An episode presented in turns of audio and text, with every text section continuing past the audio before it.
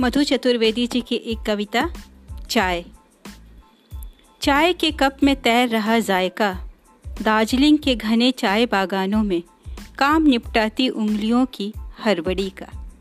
ढलती साँझ का धुधल के देख, घर लौटने की जल्दी में आखिरी कोमल पत्ते तोड़े थे शायद मेरे इस घूंट के।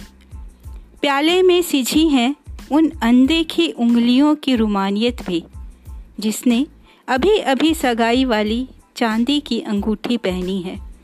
मखमली पहाड़ियों की हरियाली में, सीढ़ीदार बागानों में, सखियों की ठिठोलियों में, भीगी, सोंधी, महक, अविरल आ रही, छलक रही इस प्याले से।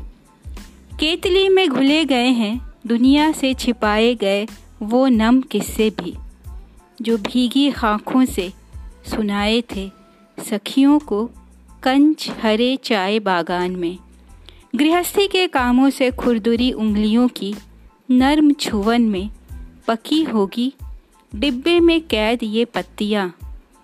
छोटी छोटी ख्वाहिशों का बोझ पीठ में बंधे, उनके टोकरे से ज़्यादा हो शायद।